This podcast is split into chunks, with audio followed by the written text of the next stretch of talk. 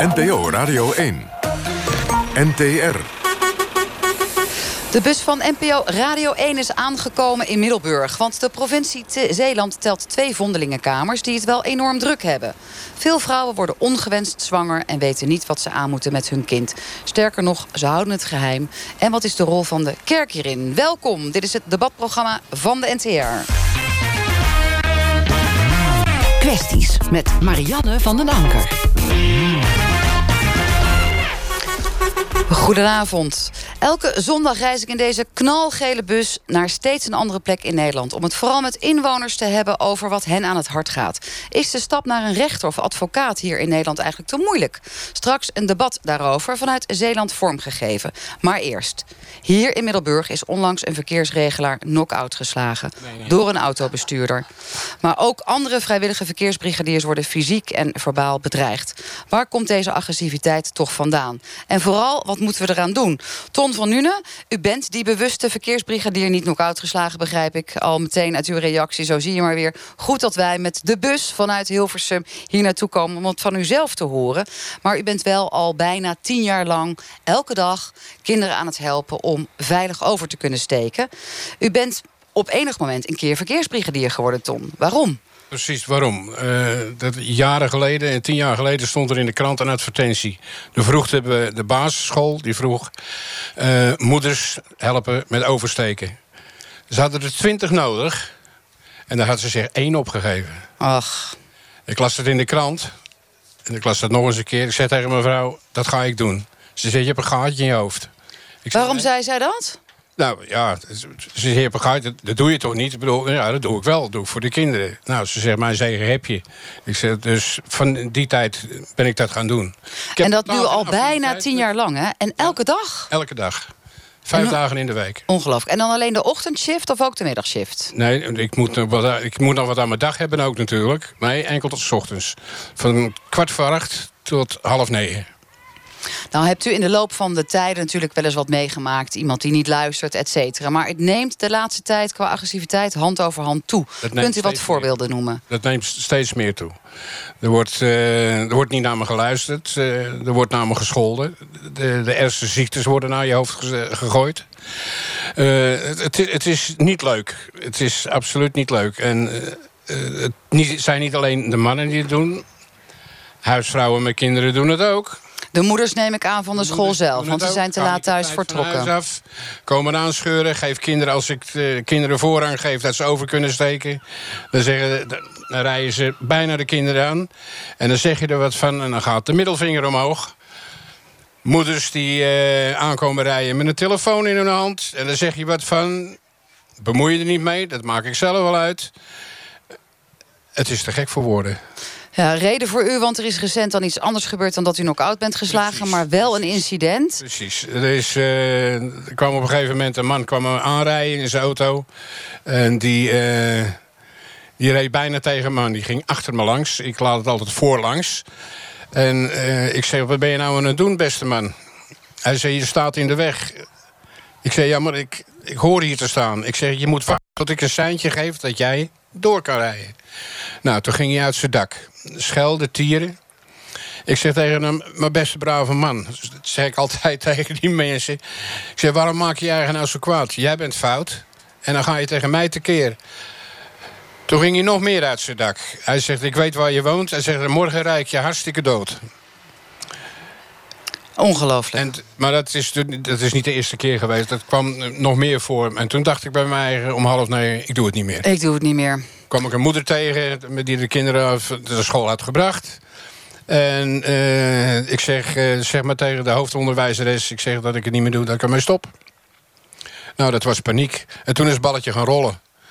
De moeders hebben zich, uh, een van de, de ouders, de, de vader heeft zich uh, op... Uh... Opgeworpen om u te behouden. en nu zitten we in een ongelooflijk dilemma. Gaan we straks natuurlijk horen hoe dat afloopt. En dat was, dat was te gek. Dat, was, dat, was, dat is gewoon te gek. Ja, dat is fijn, hè? Wordt toch een soort waardering. Ja, ja uiteraard. Maar het is niet allemaal narigheid. Ik bedoel, dat, ik sta er in weer en wind. Koud, maar, maar, ik kan het niet wezen, maar ik sta er altijd. Hoe gaan andere mensen om die ja, toch op een enig moment ook merken dat u wordt lastiggevallen of agressief wordt bejegend... of mensen die uitstappen en vervelend naar u doen? Uh, staan aan de rand te kijken en schudden met hun hoofd... als uh, desbetreffende persoon weer doorrijdt. Komt ook voor, ik heb ook meegemaakt dat... Uh, twee mannen in een auto zaten en die stapten uit hun auto. Dus ik liep er naartoe. Ik zeg, ja, ga je gang. Ik ben net in de stemming ervoor. En toen stapten ze weer in. Een dag later kwam die man terug en die stopte op de kruising. Die kwam naar me toe lopen.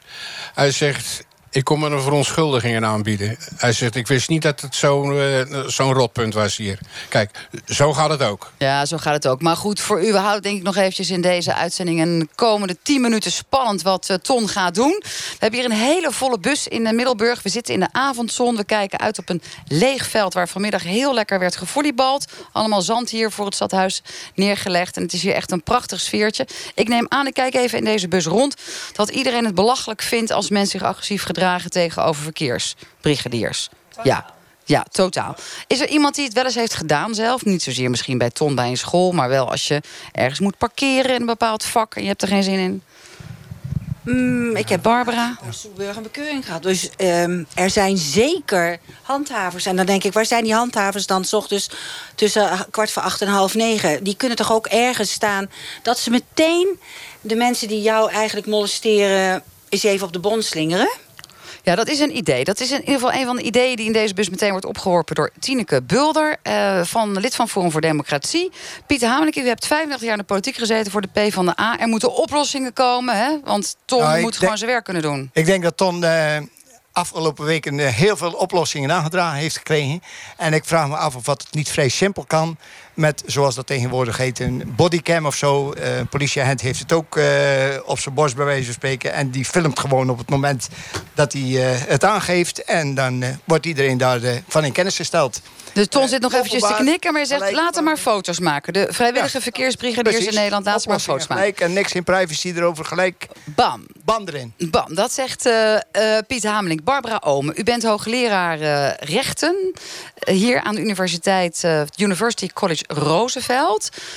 Maar eigenlijk doen de mensen die Ton en andere verkeers, vrijwillige verkeersbrigadiers lastigvallen... niets strafbaars. Dus dan kan je wel foto's maken en dan?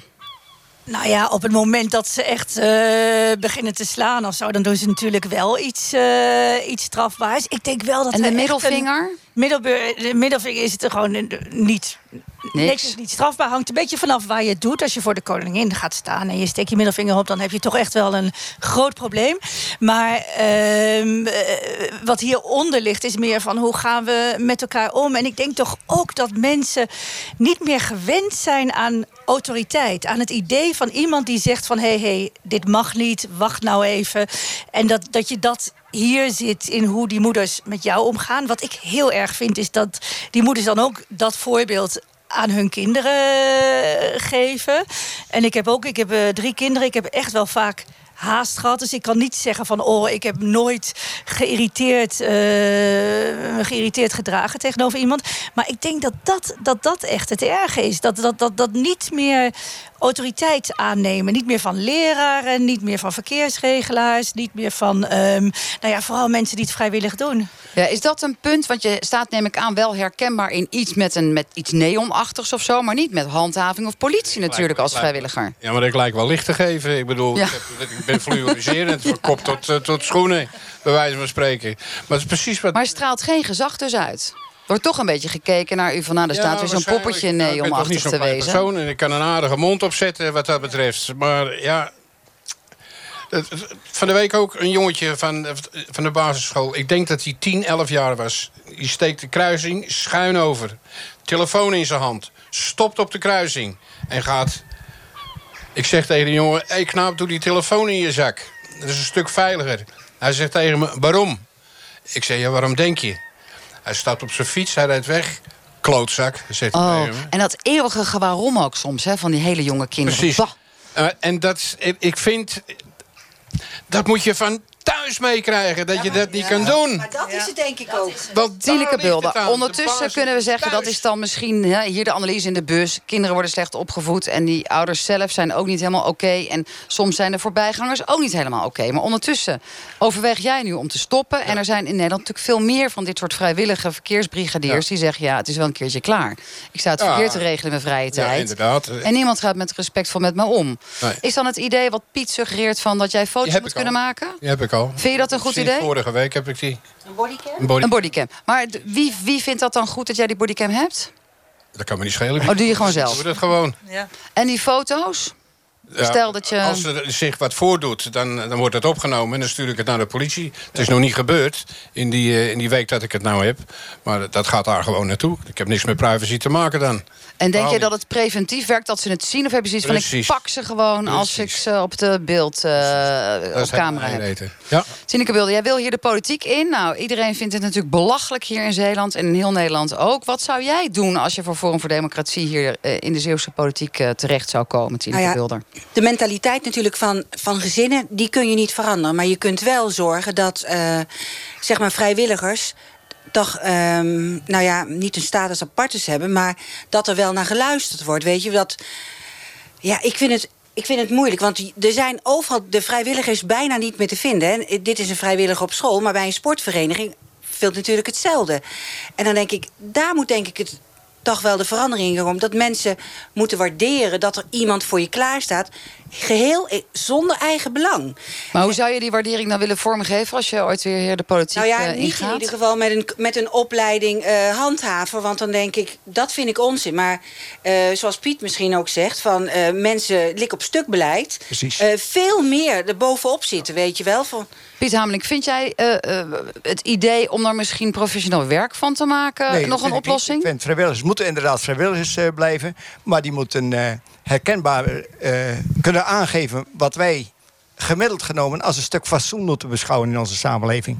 En als we niet meer fatsoenlijk met elkaar kunnen omgaan, en zeker niet tegenover mensen die hulpverlener zijn, op welke manier dan ook, of, of betrokken zijn, en of wat dan eh, wel of niet juridisch juist is, voor mij gewoon eh, naar buiten toe, op Facebook erop, social media, de mensen zoals ze in de winkel soms tekeer gaan. Maar zeker, dan is het nog professioneel, want dan zijn het eh, verkoopsters of, of verkopers die iets doen. Maar zeker in het openbare terrein vind ik dat dat op deze manier moet worden aangepakt. Barbara, om over dat eh, juridische gewoon stuk... naar buiten toe. Zou je nog kort kunnen reageren, juridisch gezien... of dat het helpt als hij, eh, Ton, eh, foto's maakt en die dan doorstuurt... of dat dat dan ook daadwerkelijk bewijs is? Nou, ehm, het, het, het kan als bewijs eh, fungeren in een zaak. Maar ik denk inderdaad dat dit niet iets is om, om te juridiseren. Ik weet de laatste keer dat we in Zeeland dat het gemeten werd... dat er 100.000 vrijwilligers waren. Eén op de drie mensen is hier vrijwilliger. eh, grensrechter bij het voetbal, ehm, eh, jouw werk, no- noem maar op. En dat kun je niet allemaal juridisch gaan, gaan reguleren. Dat, dat gaat toch om normen, waarden. Hoe ga je met elkaar om? Hoe oefen je dat van jongs af aan? En daar zit, eh, daar, daar zit de oplossing. Neem niet weg dat op het moment dat iemand echt op, eh, over de scheef gaat... dat het goed is om dat bewijs te verzamelen. Die foto's en aan in ieder de geval politie te hebben. Geven. Eerder Ja. de politie dan op Facebook te knallen en van... ehm, Naming en shaming. Tom van Nuenen, we willen natuurlijk van jou weten. Want die moeders en die ouders van school... zijn niet alleen maar moeders, die hebben natuurlijk gezegd... Tom, we willen dat je ook dat tiende jaar nog volmaakt... en het elfde jaar hebt zelf gezegd... ik stop ermee, de maat is vol. Wat ga je doen?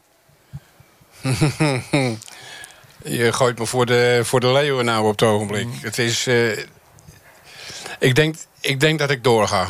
Ach, wat zal iedereen daar blij mee zijn. Geweldig, Tom. Wauw, wauw. Nou, zullen we dan wel afspreken dat er, eh, als er ooit weer iets gebeurt... dat wij in ieder geval weer langskomen... dat heel Zeeland en Middelburg klaar staat om jou te beschermen... en ook al die andere verkeersregelaars. Oké. Ik denk wel dat er een vraag onder ligt. Mag dat? Ja, ja, nou, heel kort dan. Dit is Wim Jansen, predikant van de Vrijzinnige Gemeenschap. Nou, dat we met z'n allen heel goed moeten nadenken... waarom mensen blijkbaar zo ongelukkig zijn. Want al die agressie die komt toch ergens vandaan?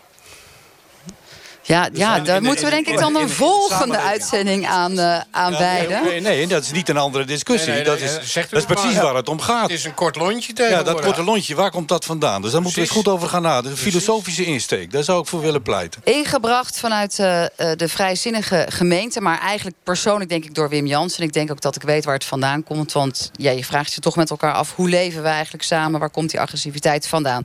U luistert naar het debatprogramma Kwesties van de NTR. En met de bus staan we in Middelburg. Prachtig hier in de avondzon voor het stadhuis. Stel, je ontdekt dat je in verwachting bent. Maar in plaats van dat je blij kunt zijn, ben je doodsbang. Niemand mag het weten. Het lijkt niet meer van deze tijd, maar in Zeeland komt het nog vaak voor. Stichting Beschermde Wieg runt daarom twee vondelingenkamers in Zeeland. Hier in de bus is Kitty Nusteling, bestuurslid van de Stichting Beschermde Wieg... die deze kamers onder haar hoede heeft, maar ook de eerste contactpersoon. Als vrouwen, meisjes twijfelen en niet weten wat ze moeten doen als ze zwanger zijn... krijg jij ze als eerste aan de telefoon. Wat voor situaties maak je mee, Kitty? We hebben hier in Zeeland eh, als enige provincie twee vondelingenkamers. Maar naast die vondelingenkamers hebben we ook een 24 uur bereikbare noodlijn. En we hopen altijd dat die vrouwen ons op een eerste manier, op een andere manier te bereiken... dan dat ze naar die kamers gaan.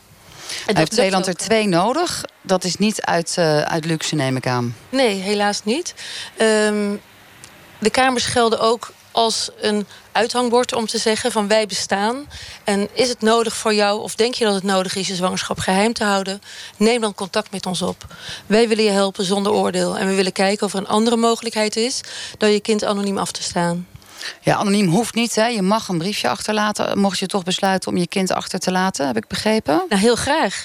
Het, uh, we beginnen juist met jullie mogen anoniem bij ons komen. Maar we hopen natuurlijk dat er andere oplossingen zijn. En dat ze in ieder geval ook hun afstamminggegevens achterlaten. En van alle vrouwen die bij ons zijn gekomen, uh, zijn er veertig die hun kind hebben afgestaan. En hebben we op één na toch alle afstammingsgegevens veiliggesteld. Dus daar zijn we heel erg uh, ja, trots op. Ja, kan ik me voorstellen. Want tot het 16 jaar blijft dat dan geheim. En daarna kunnen de kinderen natuurlijk toch uh, uiteindelijk proberen om hun ouders te vinden, of in ieder geval hun moeder te vinden.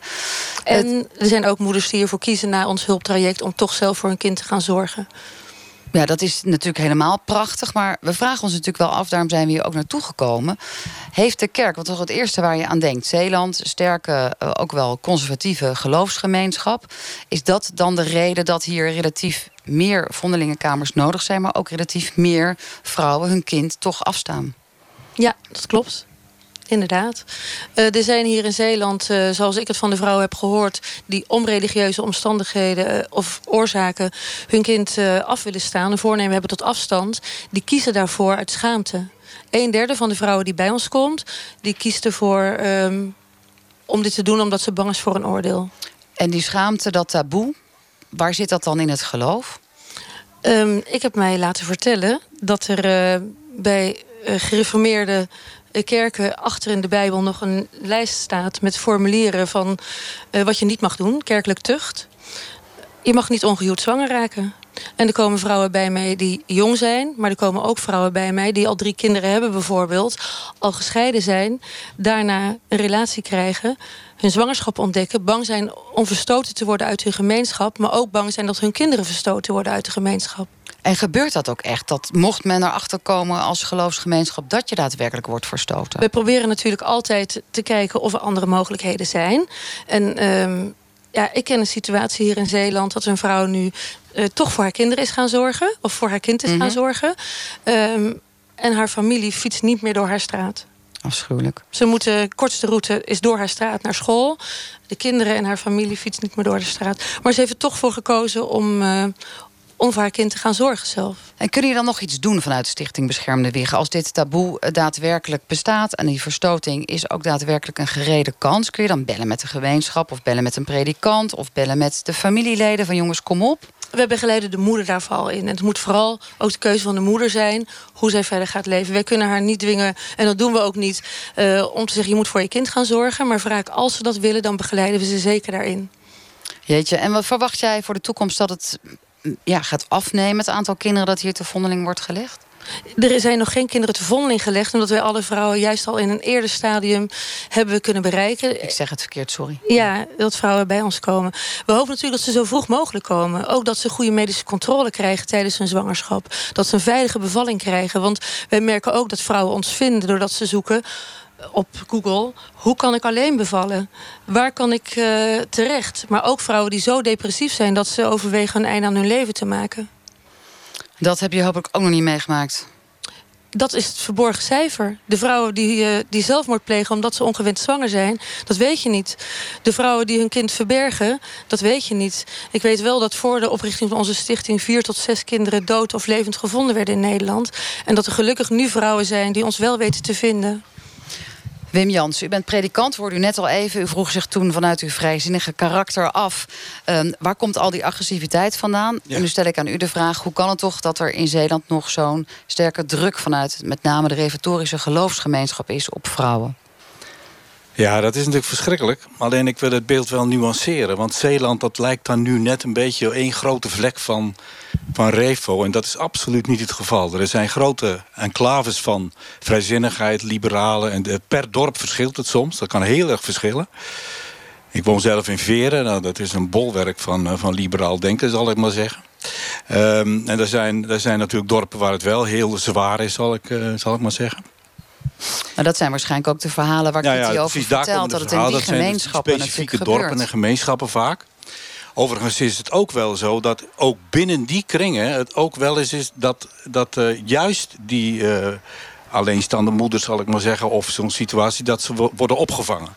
Juist ook wel door de gemeenschappen. Frank Catreur beschrijft dat overigens ook in... Uh, dorsvloer vol confetti. Hè? Dat, dat het, uh, het, een prachtig boek wat is geschreven een aantal jaar geleden. Juist in de familie heel erg worden opgevangen. Dus dat komt ook wel voor, gelukkig. Ja, natuurlijk. We zien ook natuurlijk de upside. En dat hoorden we net ook van Ton als verkeersregelaar natuurlijk ook. Zat die zegt, ik krijg ook heel veel bedankjes. Maar, dit is natuurlijk wel twee vondelingenkamers, veertig uh, vrouwen. Nee, nee, maar dat, dat komt hier dus ook wel, uh, wel voor. Uh, dat, het, dat, het, uh, dat er wel degelijk uh, solidariteit is met die gezinnen. Soms, Wim ja? Jansen, doen we ook als media aan framingen. En ik zei net ook al, goh, ja, in Zeeland... het zal vast wel komen door dat geloof. Nou, maar is, mag ik dat zeggen? Dat er een taboe is op die ongewenste zwangerschappen... Nee, met name in de christelijke gemeenschap. Ja, nee, ze, ja nou, maar daar moet je mee uitkijken. Want christelijk bestaat niet en de kerk bestaat ook niet. Hè? Dat, is een, dat is het punt. Nee, de kerk bestaat niet. Want maar onze aan... vrijzinnige kerk bijvoorbeeld... is van totaal andere orde dan een, een reformatorische kerk. Uh, Wim, begrijp ik, snap ik, weet ik. Okay. Maar toch... He, we kunnen door blijven nuanceren nee, tot we ons nee, maar dat is, dat is een, dat, het moet wel... Waarom twee? Dat Tineke Bulder, Forum ja, voor Democratie. Nee, dat heeft er wel mee te maken. Ja, dat precies. Zeker, hoor. Dat Waarom het, dan ja. twee, weet je? Niet die zonder zijn. Die zijn zeker wel oververtegenwoordigd. Maar ik moet er wel bij zeggen, ik ben ook predikant geweest in Delft. En ik heb bijvoorbeeld een lezing gedaan in Gouda. En daar zie ik dat op, op zondagmorgen stromen daar de... ik noem het maar even de zwaardere gezinnen... die stromen naar de... Niet van kerk, gewicht, hè, maar gewoon zwaar gelovig. duizenden... En wij vormen een heel kleine vrijzinnige gemeenschap. Delft, Randstad, Leiden, idem dito. Gouda, idem dito. Dus nee, maar daar zullen natuurlijk uiteindelijk ook gewoon die vondelingenkamers... en in ieder geval de noodlijn uh, vaker worden aangesproken. Tineke, jij bent vanuit uh, een andere kant van Nederland hier naartoe verhuisd in Zeeland. Ja, precies. Vanuit Heb Nijmegen. jij contact met deze zware gereformeerde nou, gemeenschap? Ik... Uh, nee, ik heb eigenlijk geen contact. Maar ik moet eerlijk zeggen, ik ben een keer met een, uh, een boswachter over de Veluwe gereden. En toen schrok ik eigenlijk van één klein verhaaltje van hem. Hij zei, in dit hoekje, dat werd nu afgezet... daar hebben we heel veel uh, embryo's gevonden. En toen dacht ik, embryo's? Ja, zei hij, want ongewenst zwangerschap... daar gaan ze op een andere manier hiermee om. En nu ik me aan het inlezen was over zeg maar, uh, het babyloketje, laat ik het maar zo noemen. Toen dacht ik, jee, dat speelt hier dus ook. En vooral die twee, nou ja, of het hier speelt dat het ergens liggen, die kindjes. Maar dat er twee loketten zijn. En toen dacht ik, de Veluwe is een Bijbelbelt. En hier heb je natuurlijk ook de Bijbelbelt. En als je dan leest op jullie site, incest, meisjes twee, drie keer zwanger van hun vader. Of hun uh, broer of oom. En dan schrik ik wel. Dus kunnen we zeggen dat het strenge christelijke geloof... Ja, ja. om eventjes dan die Zeker. zijtak uh, in te slaan... zorgt voor een taboe op ongewenste zwangerschappen. Barbara Omen, hoogleraar rechten hier aan de University College Roosevelt. Zo is het hier achter in het stadhuis. Ja, en een paar jaar geleden heb ik met studenten samen onderzoek gedaan naar orthodox-protestanten in Zeeland. En Zeeland is natuurlijk de enige provincie waar je een SGP-gedeputeerde hebt. Op Tolen uh, stemt 30% van de mensen SGP, Rijmerswaal bijna 40%. Dus um, het is echt behoorlijk Bijbelbelt hier. Barbara, betekent dat, dat ik heb zelf een politieke achtergrond, Tineke ook, dat als er zoveel mensen in de politiek vertegenwoordigd zijn die ook zo'n strenge achtergrond hebben, gaat er natuurlijk door de politiek ook geen verandering worden aangebracht aan deze situatie. Um, nou, dat, dat wisselt denk ik heel sterk per, uh, per persoon. Ook mijn, mijn ervaring is dat, dat vaak... Uh, bijvoorbeeld, ik heb gekeken naar, naar uh, homo, homoseksuelen in, in die gemeente. Met dat en die hebben, die hebben het um, vaak ontzettend zwaar. En moeten echt ook kiezen tussen hun identiteit um, uiten... als jongen samenwonen met een man... en dan uit de familie verstoten worden of, um, of wel in de kerk en in de familie blijven. Dus daar zit ontzettend veel leed, echt van hetzelfde uh, soort. Of niet van hetzelfde soort, maar, maar net zoals jij zwaarte. beschrijft. Ja. En, um, en daar viel me steeds op dat vaak vanuit de kerk, en dan hebben we het inderdaad over de gereformeerde gemeente, gereformeerde gemeente der Nederlanden. nou, echt de kerken waar mensen, zoals vandaag zag ik weer mensen met een hoedje en een lange rok naar de kerk fietsen. Twee keer toen ik hier aankwam, was er alweer ja, een dienst gaande voor de tweede keer van de dag. Het is, het is drie keer per dag. En zoals ook hier in Middelburg zit de gereformeerde gemeente helemaal vol op zondag. Meer dan duizend mensen. Ik ben er vaak naartoe geweest. Gereformeerde gemeente der, der Nederlanden. En als je daar naar de dienst gaat op zondag, dan, dan is uh, er heel De kerkklokken beginnen ondertussen te luiden hier. Dus, dat, uh, dus, uh, Wim Jansen, is het, is het mogelijk om dan vanuit de kerk iets te doen. Want jij kan vanuit jouw vrijzinnige gemeenschap van de kansel prediken wat je wil. Maar daarmee bereik je natuurlijk die zwaar christelijke gemeenschap niet. Nee, die bereik ik niet. Nee. Precies. En, en, is er dan nog iets onderling? Je zegt als predikanten onderling, we, we, gaan dit, we gaan het dan op deze manier maar eens kijken of dat we het kunnen veranderen. Nou, ze zullen mij niet uitnodigen in ieder geval. Nee, te vrijzinnig. Uh, nee, nee, dat, is, dat, dat, is natuurlijk, nee dat, is, dat blijft gewoon een gesloten bastion. Dus dat is heel moeilijk om, daar, om daar tussen te komen. Het enige wat we kunnen doen is, en dat heeft ook wel een beetje met de vorige vraag te maken, is bewustwording. Elke keer maar weer bewustwording vanuit het onderwijs, vanuit, uh, zeg maar, in de, publicerend. Ik, ik, ik, publiceer ook boeken bijvoorbeeld. En je probeert maar mensen aan het denken te krijgen dat het zo niet hoeft. Dat religie ook liberaal kan zijn en bevrijdend voor mensen kan zijn. Waarmee jij ook eigenlijk zegt, vanuit jouw geloofsgemeenschap, de vrijzinnige, zou je dus wel over kunnen gaan tot binnen de gemeenschap ongewenst zwanger zijn en ook oh, niet. Zeker wel. En wel abortus, staan jullie daar ook achter als vrijzinnige? Nou ja, je kunt over abortus uh, in het algemeen... Kun je, dat vind ik heel moeilijk om daar een standpunt... Dat is, dat is per situatie verschillend. Dus ik, ik denk daar heel liberaal over. Maar ik, het is niet zo dat ik kan zeggen... gooi alle remmen los. Want dan, ja, zo, zo praat ik daar niet over. Ook niet over euthanasie overigens. Maar er is binnen onze geloofsgemeenschap wel degelijk ruimte voor iedereen. Ik heb ook een, uh, een homostel in de echt, of zeg maar het huwelijk ingezegend in onze gemeenschap. Eh, om maar een voorbeeld te geven van dat er bij ons wel degelijk ruimte voor is, natuurlijk. Kitty Nusseling van uh, de Stichting Beschermde Wieg... en ook degene die als eerste de telefoon opneemt als je belt met de noodlijn. We hebben nu al een tijdje gesproken over het feit... dat er waarschijnlijk toch vanuit de geloofsgemeenschap... een taboe ligt op ongewenst zwanger zijn. Vanuit de politiek lijkt het lastig. Vanuit het geloof lijkt het lastig om het op te lossen. Jij zit er middenin. Welke oplossingen zie jij? Ik zie ook, eh, of ik hoor van vrouwen, dat ze mm, vaak geen hulp krijgen omdat ze weten dat als er erkend wordt dat zij een probleem hebben, bijvoorbeeld dat is net zoals met homoseksualiteit. Als jij zegt, nou kom maar bij mij op bezoek, dan kun je het in feite goed. En daarom ontstaat die verstoting. En dat gebeurt ook bij vrouwen die ongewenst zwanger zijn. Als ik zeg, ik ga je helpen, maak je je mede verantwoordelijk aan hoererij. Ik zal het woord maar zeggen, want dat wordt echt gebruikt. En dat is natuurlijk heel schokkend. En daarom voelen die vrouwen zich eenzaam. Ik heb één vrouw die heeft al een keer openbare schuldbeleidenis gedaan. En die is daar zo ongelooflijk door getraumatiseerd. Die is heel, en daarna is ze ook nog gescheiden. Zij moest trouwen met een man uh, van wie zij uh, ongehuwd zwanger was geraakt. Is uitgedraaid op een scheiding. Is daarna toch weer uh, zwanger geraakt. Nou, en zij wilde echt haar leven beëindigen. Omdat zij dacht, dat nooit Zo weer. Weet je, ja, ik zie het ook hier in de bus. Iedereen zit ook echt gewoon mee te knikken van wat afschuwelijk dat dit gebeurt.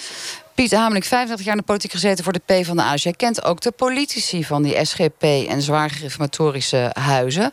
Valt er nou echt niet mee te praten? Want Wim zegt bewustwording, Kitty komt met dramatische verhalen. Barbara heeft onderzoek gedaan, ook qua homoseksualiteit in deze gemeenschappen. In zijn algemeenheid eh, kan ik met iedereen praten. Dus zeker ook met de oud-gereformeerden en de gereformeerde gemeente. SGP'ers en zo. Ik ken ze bijna allemaal persoonlijk, bij wijze van spreken. En er zijn onderwerpen waar ik dan vanuit mijn gedachten ook over spreek eh, met die mensen. En je probeert toch een stukje begrip naar elkaar toe te krijgen. Je kan elkaar nooit overtuigen. Daar ben ik van overtuigd. Ja, alleen... Maar dan blijft het taboe en dan nou, komt er straks een derde vondelingenkamer bij. Ik denk dat er... Uh, wat mij betreft meer aandacht zou moeten komen voor de stichting uh, zoals die er is. Laten we zeggen, uh, ja, ik zal niet zeggen welk gemeenteblaadje er, en dan bedoel ik een huis-aan-huisblad in die reformatorische kernen voorbij komt. Daar staat wel het spreken van de dierenarts in, bij wijze van spreken. Maar het nummer van de stichting uh, heb ik nog nooit aan gezien. En dat soort dingen zouden, laten we zeggen, veel meer in de openbaarheid moeten komen. Dat er in ieder geval een bewustwordingsproces is. Dat mensen erover nadenken. En dat degene die het betreft ook weten waar ze terecht kunnen. En nou is het zo, Kitty, dat jullie eigenlijk niet eens uh, formeel mogen bestaan hè, als Stichting Beschermde Wicht. Er is ook een hele discussie over geweest wat het nou eigenlijk wel of niet uh, juridisch mag. En dan hoor je in ieder geval wel heel veel steunbetuigingen hier van het nummer moet eigenlijk ook in die blaadjes van de kerk neergezet worden. Nou, Denk je dat dat gaat lukken? Nou, we hebben huis- en huisbladen meer hoor. Dus het plaatje van de kerk zal het nooit opnemen. Hè? De gemeentegids. Op school. Gemeentegids. We hebben we hebben wat betreft dat juridische gedeelte... hebben wij van uh, minister Dekker uh, van rechtsbescherming wel gehoord en heeft gesteld dat er inderdaad een groep zorgmeiders is die niet naar de hulpverlening durft kan of wil gaan. Dus die erkenning hebben we in ieder geval. En niet wij als stichting, maar wel voor de vrouwen die uh, de weg naar de hulpverlening niet kan vinden of durft te vinden. Dus daar zijn we heel erg blij mee. En wij zouden eigenlijk willen dat vrouwen die een, uh, maar echt een wetswijziging willen, dat vrouwen die een veilige plek zoeken om een kind achter te laten niet strafbaar zijn. En vrouwen die een kind op een onveilige plek achterlaten wel bestraft zouden worden. En niet, dat dat niet geldt voor alle vrouwen. Nou, mijn schoonzus is over uit Amerika. Die woont in Californië. En ik vertelde haar dat we vanavond over dit onderwerp zouden spreken. En die viel echt bijna van haar stoel. Zelfs in Amerika is het zo geregeld. In Californië dat er safe boxes zijn. Dat je niet rechter kan worden vervolgd als je kind afleeft. En het kan bij elk hospitaal. En ook bij de fire station, bij de brandweer. Lopen wij dan achter als Nederland? Ik uh, denk het wel, want uh, ongewenste zwangerschappen zijn van alle tijden. En uh, wij, je zei net babyboxen. Ik wil echt benadrukken dat wij juist als enige ter wereld een baby kamer hebben. Dus dat wij ook echt de vrouw willen bereiken. Want bij een babybox wordt gelijk het contact verbroken met zijn moeder. Maar wij willen ook zo graag de moeder helpen. En dat lukt dus ook uh, in uh, eigenlijk alle gevallen dat we met haar in contact treden. Zijn er hier nog briljante plannen om ervoor te zorgen dat het taboe, met name in de zwaar christelijke gemeenschap hier in Zeeland, kan worden nou ja, weggenomen. En dan pakt Tineke natuurlijk ook haar ervaringen van de nou, Bijbelbelt uit de Veluwe erbij. De dorpsraad. Ik zit in de dorpsraad. Uh, Tineke Bulder. Van, uh, oh ja, sorry. In de dorpsraad van uh, de gemeente Vrouwenpolder. Of van gemeente Veren dan Vrouwenpolder. Daar wil ik het best wel eens aankaarten. Maar ik denk, het is niet alleen bij de SGP natuurlijk. Hè, en bij de gereformeerden. Ik denk ook dat het eigenlijk bij ja, dat het in ieder geloof voorkomt. Als je een streng geloof aanhangt, dat het overal voorkomt. Mm -hmm. Een derde is religieus uh, gerelateerd. Maar er zijn natuurlijk al nog andere oorzaken Precies. waarom we. Het is niet alleen maar juist uit de gereformeerde hoek. Nee. Maar, uh, Kitty Nusseling, we praten natuurlijk nu wel een beetje alsof het vanuit die geloofshoek komt. Is niet zo. Soms zijn er ook vrouwen vanwege armoedeproblemen of schulden. Dat ze zeggen, nou, het komt me echt nu niet uit, die zwangerschap. Zijn de vrouwen die je hebt gesproken de afgelopen periode... in het kader van jouw werk voor de uh, beschermde wieg... ook nog van plan om abortus te plegen? Vaak zijn ze te laat voor die abortus. Als ze ons vinden, dan gaan ze googlen op laten abortus. Waar kan ik abortus laten plegen? Sommigen hebben hele wilde plannen om naar Engeland te gaan... waar je tot 28 weken allerlei illegale praktijken hebt.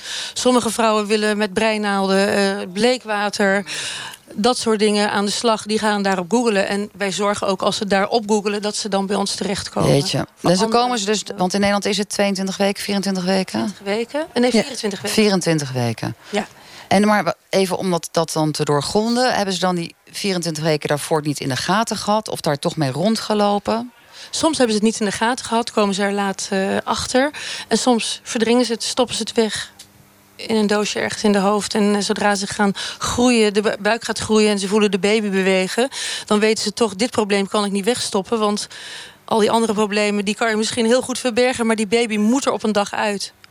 Jeetje. En dan hebben ze ook waarschijnlijk, als jij dat uh, zo aangeeft, uh, soms geen contact gehad met de verloskundige. En dan ja. gaan ze natuurlijk ook niet naartoe, want dan word je geregistreerd als zwangere. Dat klopt. En sommige vrouwen bellen mij ook als ze al uh, ontsluitingsweeën hebben. Ik pas een meisje dat op een station met 8 centimeter ontsluiting. Wat, wat kan jij dan nog doen, Kitty? Meteen zorgen dat ze naar een dokter gaat. Dat is, het, dat is altijd het eerste wat we, wat we doen. Eerst kijken hoe de situatie is, medisch gezien, en dan een plannetje maken. Jeetje, nou ongelooflijk knap werk. Barbara, wil je nog iets aan toevoegen? Eventueel vanuit de link met jouw onderzoek onder, of homoseksuelen binnen de nou, nee, gemeenschap? Wel uh, vanuit ander onderzoek naar um, decentralisatie en gemeente. Want ik vraag me af, dat is echt een vraag. Um, het feit dat uh, gemeenten nu verantwoordelijk zijn geworden voor jeugdzorg, daar vaak te weinig geld voor hebben. Um, soms ook te weinig expertise. Dat het hier bijvoorbeeld weer is belegd bij andere instanties, waarvan bijvoorbeeld uh, interventie nu echt onder curatele is gesteld, omdat ze niet doen wat ze zouden moeten doen. lange wachtlijsten et cetera, of het gebrek aan jeugdzorg, bijvoorbeeld voor 16-jarige zwangeren, of dat hier ook de boel verergert. Het is natuurlijk weer een hele andere, andere doelgroep. Maar ik, ik kan me voorstellen dat... Het is een vraag van eh, Barbara Oma ja. aan eh, Kitty Nusteling. Ja, zo is We het. hebben niet heel veel jonge tienerzwangerschappen. Oh, echt waar? Nee. Ja, ouder. Ik, ik zie dat in dat 16-jarige ja, meisje voor me. Nee, maar dat, is, dat, dat, dat, dat is dus helemaal... Nee, ja. er zijn ook juist vrouwen die, die wat ouder zijn... ook kinderen hebben. Ook inderdaad een groot deel van de vrouwen die bij ons komt... komt bij ons omdat ze echt onder de armoedegrens leven. Ook hier in Zeeland uh, zijn er vrouwen die uh, inderdaad verborgen... Hmm. arm zijn. Maar vrouwen ook die al meerdere kinderen hebben nog even een, een, een vraag waarschijnlijk... waarvan iedereen denkt, ja, daar had je eigenlijk wel vanzelf kunnen intikken, dat antwoord voorboedsmiddelen zijn dan ook kennelijk niet toegestaan? Nou, als we dan weer teruggaan naar die uh, strenge hoek... dan durven ze dat vaak ook niet. Voorboedsmiddelen kopen in hun dorp. Zwangerschapstest kopen in hun dorp ook niet. Want wat moet je met een zwangerschapstest als je niet getrouwd bent? Online bestellen. De dokter heeft uh, in principe zwijgrecht over je. Maar denken mensen dan toch het lekt uit? Of ze zien het toch? altijd een groep zorgmeiders die dat dus niet doet. Jeetje. En Heb je nog iets nodig van het land, Kitty? Doe nog even iets, ja, iets uit je hart. Helaas hebben we nu wel erkenning, maar uh, nog geen subsidie. Dus wij zijn altijd uh, in uh, voor mensen die ons willen steunen. En we hebben al steun, ook voor mensen die zelf ooit afgestaan zijn. Of mensen die 30 jaar geleden geen andere uitweg zagen dan hun kind om te brengen. En nu denken, ik kan op deze manier wat terug doen voor de stichting. Er zit ook iemand in jouw bestuur, hè, van uh, enige naam en faam, die eigenlijk jullie hele bestuur. Hoe gaan jullie daar de komende periode vanuit het bestuur mee aan de slag? Ga je iedereen in werking zetten en hier ook de hele bus voor je laten werken? Ja, ik hoop dat wel. Ik hoop wel uh, dat mensen ons horen en willen steunen. Maar ik hoop ook, te, misschien is er wel die ene vrouw die nu luistert... die denkt van ja, ik heb dit probleem. Bel dan onze gratis noodlijn. En uh, ja, voor die fondsen, dat uh, is natuurlijk heel mooi... dat we ook gesteund worden. Want hoe meer geld we hebben, hoe meer vrouwen we kunnen bereiken. En wat is je nummer dan?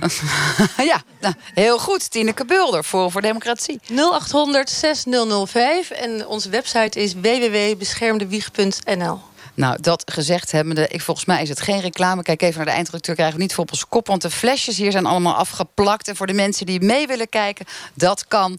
Kijk dan uh, op onze online uh, camerabeelden met ons mee. Blijf luisteren, want zo direct praten we hier in Middelburg... over het steeds ontoegankelijker worden van de rechtspraak voor gewone mensen. Maar eerst, bij een maatschappelijk probleem, bij een persoonlijke kwestie... kan er nou net één iemand zijn die het verschil maakt. We vroegen daarom deze week aan tweevoudig wereldkampioen wielrenster... Katie van Oosterhagen uit het Zeeuwse Sint Maartensdijk. Wie heeft voor u nu het verschil gemaakt? Degene die voor mij het verschil gemaakt heeft, is denk ik wel mijn vader.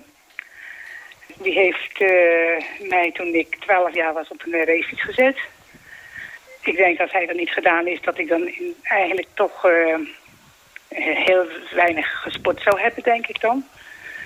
Want ik was eigenlijk niet zo'n type die uh, veel, veel handig was in veel sporten. Ik bedoel, basketbalsporten ben ik uh, heel onhandig in. En ja, hardlopen, atletiek, ik was eigenlijk altijd een beetje te dik voor zulke sporten. Nou, en op racefiets ging het al nou heel goed. Trouwens, bij ons in de partij aan Tolen werd er nooit veel aan sport gedaan voor de rest. Dus ja, de racefiets dat uh, is gewoon uh, het, beste wat me overkomen is. En uh, ik denk dat ik daar wel, wel ook wel een beetje door gevormd ben. Door toch ja, wat wereldwijs geworden ben. Tegenwoordig zou je denken van dat is iedereen wel. Maar we praten nou toch best wel van heel wat jaren geleden. Ja, ik denk dat het allemaal wel meegespeeld heeft. U hoorde de Zeeuwse wielrenster Katie van Oosterhagen. Kwesties met Marianne van den Anker. U luistert naar het debatprogramma van de NTR en ik sta met de bus van NPO Radio 1 in Middelburg. De rechtspraak staat ver af van gewone mensen, volgens advocaten Nienke Slump, bestuurslid van de Zeeuwse Meesters. Welkom. We hebben u nog niet echt heel veel gehoord, terwijl u er al een heel uur bijna aanwezig eh, bent. Waarom staat de rechtspraak, wat u betreft, te ver af van gewone mensen? Nou, het is denk ik veel te ingewikkeld geworden de laatste tijd. Het is vrij bureaucratisch. Het is erg kostbaar geworden. Als gewoon mens naar de rechter gaan, is naar de, trek je portemonnee maar open. Um, het recht is nou, heel moeilijk te begrijpen voor heel veel mensen. wat, wat, wat speelt er nou? Mensen die naar een zitting gaan zeggen... wat gebeurt hier precies? Hoe, hoe liggen nou die codes? Het is echt een, een soort gecodificeerd systeem... waarvan je eigenlijk denkt... je hebt bijna een tolk nodig om het te snappen. En dat is al een punt... En dan zit je vaak tegenover partijen, hele grote partijen, de overheid, die de regels maakt, die daar allemaal experts voor in huis heeft, of die doen alsof ze expert zijn. Die dus heel makkelijk over jou heen blazen. Grote partijen die gewoon hele diepe, diepe zakken hebben om het eindeloos vol te houden. Dus als gewone burger is het, uh, nou ja, het is, je staat 4-0 achter, zeg ik altijd. En dan heb je ook nog een Zeeuws probleem, want hier is nogal wat dicht gegaan als het gaat over rechtspraak. Nou, er, is uh, dicht gegaan. Het Openbaar Ministerie heeft zijn, uh, zijn hoofdzetel eigenlijk naar Breda verhuisd. De rechtbank wordt inmiddels ook bestuurd vanuit Breda, maar we hebben nog wel een volwaardige rechtbank hier, gelukkig. Maar ook daar moet je wel elke keer voor opletten van jongens, blijft dat hier wel? Um, nou ja, het, de politie, justitie wordt allemaal vanuit uh, Breda georganiseerd. Nou, als je ziet daar in Tilburg en West-Brabant heb je ook grote problemen. Dus daar gaat ook heel veel capaciteit naartoe. Dus ook burgemeesters moeten hier vechten voor af en toe uh, politie inzet. Dus je Helder verhaal. Dus kortom, het is eigenlijk onbegrijpelijk geworden. Het is niet meer om de hoek en het is ook nog eens een keer veel te duur. Maar welke mensen uh, hebben daar dan last van? Ja, u en ik waarschijnlijk. Waarschijnlijk als je, als je morgen een brief krijgt van de gemeente... bijvoorbeeld over iets in je buurt... dan moet je al begrijpen hoe dat werkt. Waar, eh, of je hebt last van je buurman en je gaat klagen. En waar moet je dan zijn? En dan word je ook heel vaak van het kastje naar de muur gestuurd. Ik had laatst een buurvrouw die was geslagen door een moeder van school waar zij les gaf. Ging aangifte doen, kwam daarna bij mij terug. Een heel verhaal over ja, en toen ging ik weg. En toen bleek het een melding te zijn. En als ik nou aangifte. wil doen, dan moet ik nog een keer terugkomen. En dan ging ze me helemaal uitleggen wat het verschil tussen een melding en een aangifte was. En ik denk, hoezo? Je ging toch aangifte doen? dus dan, dan maakt de politie er een melding van. En ik denk dat ze er dan weer wat minder mee hoeven. Dan zetten ze hem weer wat lager op de... Dus in feite ben je als het ware min of meer afgepoeierd. Nou, daar sta je dan. Dan moet je weer opnieuw bedenken of je gaat of niet gaat. Dus zo zie je dat dat soort, dat soort constructies... en dat, dat klinkt dan heel aannemelijk... Terwijl als ik aangifte doe, dan zeg ik gewoon bij deze mondeling. Dat kan, hè? Je kan mondeling aangifte doen, maar dan moet zo'n politieagent naar zijn, terug, terug naar zijn kantoor. Die moet uitschrijven waar ik aangifte van doe. Dus je ziet gewoon, ik weet dat. Dus ik kan zeggen... Als jij bent advocaat en samen met de Zeeuwse meester... was overigens voor uh, en ieder die luistert... het is een, eigenlijk een constellatie van allerlei verschillende mensen die hier zich in, in Zeeland met het recht bezighouden. Van notarissen tot mensen die de rechtspraak zitten, advocaten, maar ook mensen van de provincie. En jullie allemaal zeggen als collectief: het gaat niet goed met de rechtspraak in Nederland. Herkennen de, ik kijk even om me heen. Wim zit ondertussen naar buiten te kijken. Denk, ik geloof het allemaal wel. De predikant, Tineke. Wie is nog aangehaakt? Wie vindt het allemaal betekenisvol wat Nienke zegt? Ja, klopt. Ja, Barbara Omen.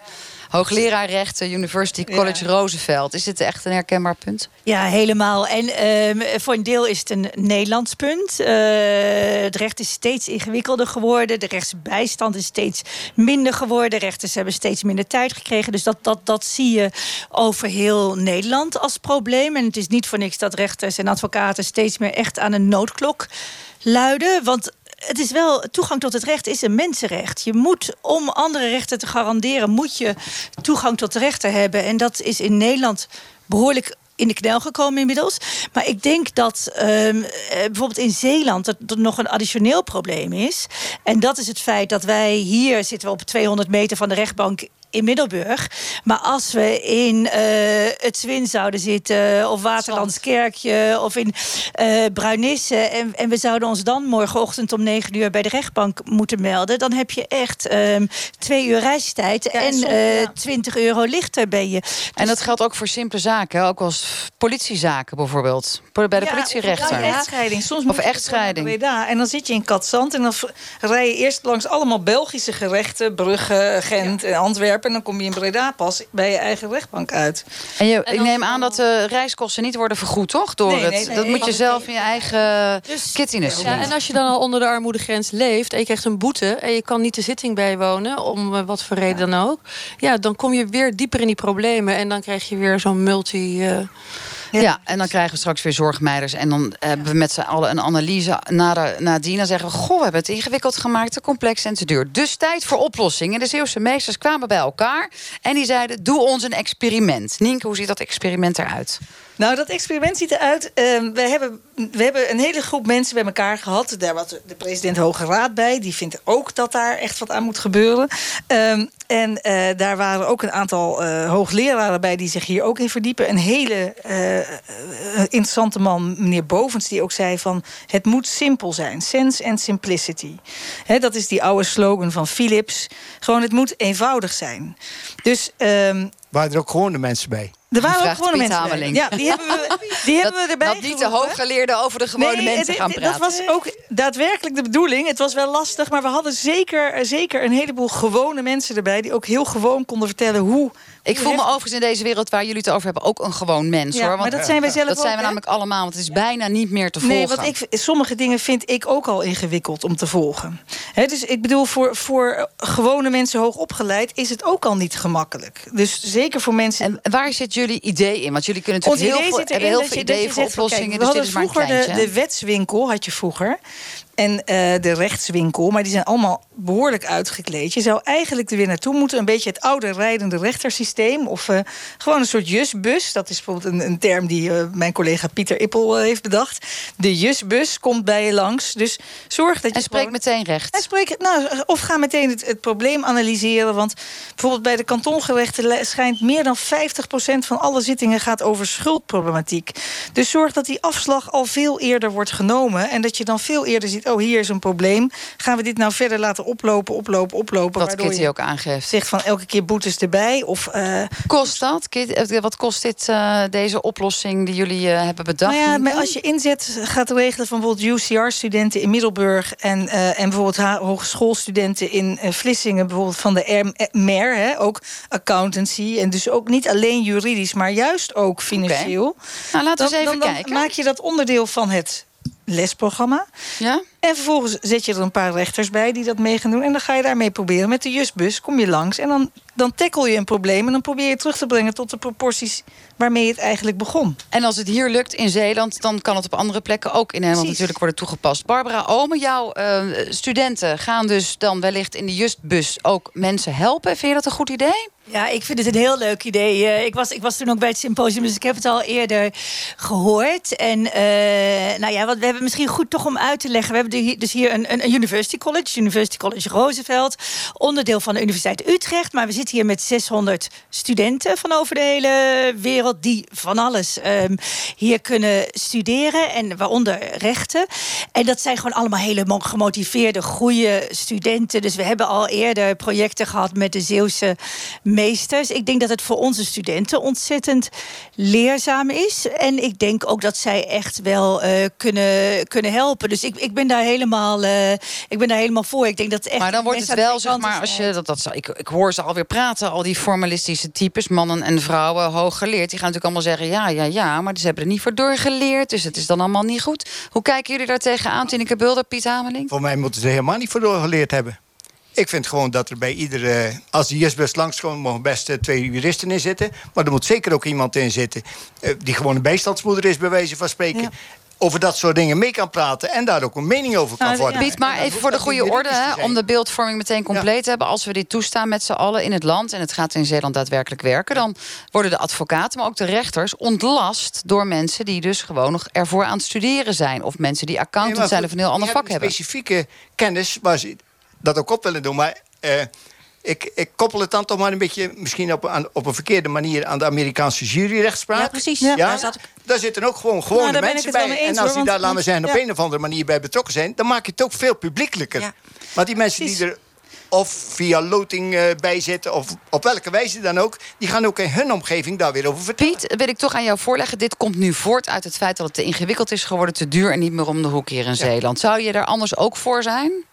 Als we wel genoeg middelen zouden hebben, dan zouden er wel genoeg Ja. rechters en advocaten zijn. Nou, het is nog steeds te ingewikkeld. Daar moet je echt wat aan doen. Want kijk, als je het hebt over bijvoorbeeld de zorgplicht van banken... dan hebben we daar zo'n dik wet financieel toezicht voor. Terwijl ik heb laatst ooit een professor gehoord... die zegt, eigenlijk is de zorgplicht van banken heel makkelijk uit te leggen. Je hebt gewoon drie vragen. De eerste is, zou ik, hè, wat gij niet wilt dat u geschiet... doe dat ook een ander niet. Dus een bankier moet zich die vraag stellen.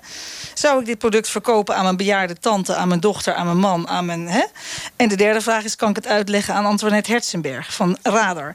Nou, als die drie vragen nee zijn, dan moet je het gewoon niet doen. En zo simpel moet het recht Maar weer worden. ondertussen zijn er heel veel politieagenten bezig geweest om banken op de bond te slingeren. En is de Ja, halve rechtspraak daarmee bezig. En zijn er wat banken, de internationale faam, die zich niet aan deze regels en afspraken hebben gehouden. En Nee, heel daarom. hoge boetes hebben gekregen Ja, van jou en maar jouw goed, vakgenoten. Ja, maar goed, in feite kan je wel proberen... wat ik ben ik het helemaal mee eens... er moeten eh, eh, rechters overzien niet alles. Psychologie, accountancy. Dus ik vind juist dat er dat lekengevoel... Hè, van zet er ook bijvoorbeeld eh, eh, af en toe een accountant tussen die rechters... of een bijstandsmoeder. want je moet zorgen dat die ook weer zien... Welk, die staan toch op afstand. Het is toch een beschermde een groep ook nog steeds niet divers eh, genoeg... vinden ze zelf ook. Dus- Helder. Een, een andere oplossing waar veel over wordt gesproken... ik ben benieuwd of dat ook in Zeeland zo is... is om meer prodeo-zaken toe te laten staan door advocaten. Want ik weet niet, eh Nienke, ben jij zelf een commerciële advocaat... of doe jij ook sociale zaken? Nou, mijn kantoor doet niet veel, eh, veel, veel prodeo-zaken. Het is ook eigenlijk, ik zeg al, ik vind mensen die dat heel veel doen, verdienen een lintje. Want je kunt er eigenlijk amper nog van bestaan. Als je ziet, als je daarvan moet leven. Dat is ook wat deze prodeo-advocaten zeggen. Want even, weet jij de tarieven uit je hoofd? Je krijgt een zaak, je doet... Volgens mij voor, voor 1200 euro moet je dan een zaak doen. En daar ben je echt uren mee zoet. En, ehm, en dan moet je nog een secretaresse betalen. Je moet nog een lidmaatschap van een juridisch vakblad. En, en, en zorgen dat je je kennis op peil houdt. En ja, nee, dat is, niet, dat is gewoon... Niet te doen. Maar goed, je zou ook kunnen zeggen... ehm, mensen verzeker je beter. Hè? Want heel veel mensen hebben ook geen rechtsbijstandsverzekering. Dus worden dan aan zo'n prodeo-advocaat toegewezen. Is ook natuurlijk een beetje dom misschien van mensen zelf. Nou, het is heel grappig dat bijvoorbeeld, dan hebben we het even over, over banken. Ehm, eh, MKB die een zakelijke rechtsbijstandsverzekering sluiten, daar is geen enkele die een geschil over kredietverlening dekt. Heb ik van de Nederlandse Vereniging van Banken, van eh, Verzekeraars gehoord. Dus het, het is al heel, dat zijn hele, daar begint het dan alweer. Dan is het, er wordt heel veel uitgesloten ook. Dus, en anders wordt het ook heel duur. Die premies, die proberen ze ook laag te houden. Dus Tineke, misschien kan ja. Forum voor Democratie... want jullie zijn tenslotte toch in de Tweede Kamer eh, al volop vertegenwoordigd... en nu ook in de Eerste Kamer. Met een advocaat natuurlijk. En met een advocaat. Hoe kijk jij hier tegenaan? Zowel tegen dat experiment wat Nienke vanuit de Zeeuwse meesters van plan is... de Justbus, maar ook meer prodeo of meer Nou ja, ruimte daar voor prodeo-advocaten. Want dan denk ik, je zegt zelf, ik zit bij een commercieel eh, advocatenkantoor.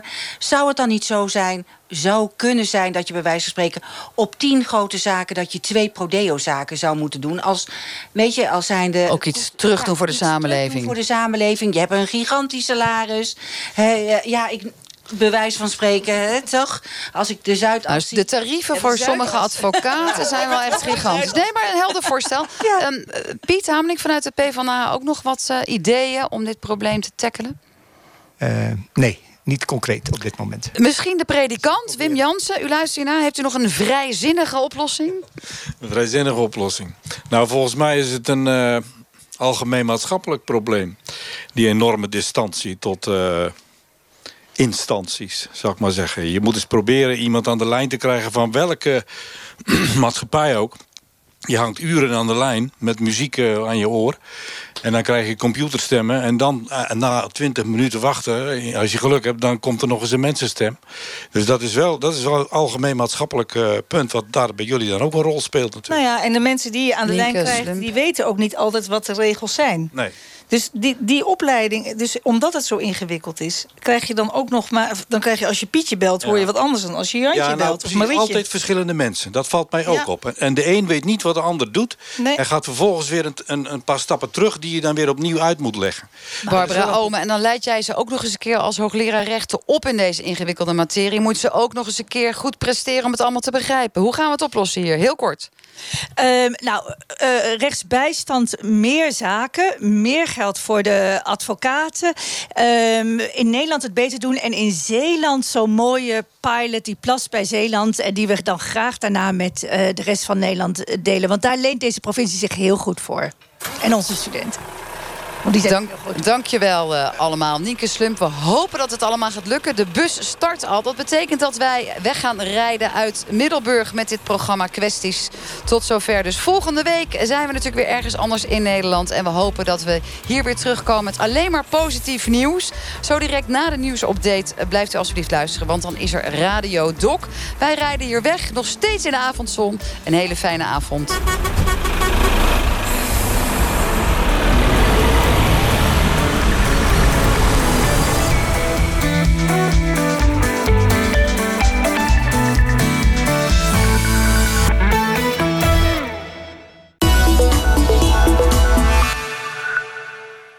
Ik heb goed nieuws voor je. Buiten is nooit ver weg. Eindelijk een echte rapkoning aan. Hé hey, ma, wat eten we vanavond? Gras, kaas. Wordt de koe wild van. En om het nog erger te maken... Tja, stampot zonder rookworst. Oh, oh. Nou jongens, ik ga er vandoor. Mag ik ook mee? Vanavond nog bezorgd. En leer je de mensen kennen. Zo goedkoop!